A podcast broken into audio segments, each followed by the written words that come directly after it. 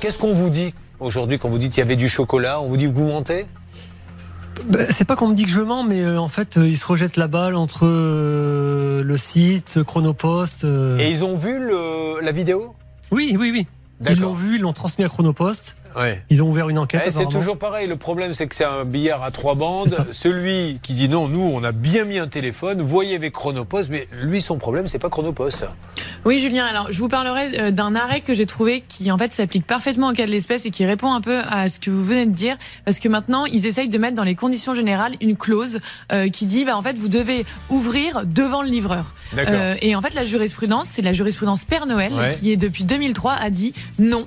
Euh, c'est une clause qui est abusive, qui crée un déséquilibre significatif pour entre l'acheteur et le vendeur, et donc euh, cette clause n'a pas lieu d'être. Donc vous devez avoir un bref délai pour constater, mais qui n'est pas au jour de la livraison.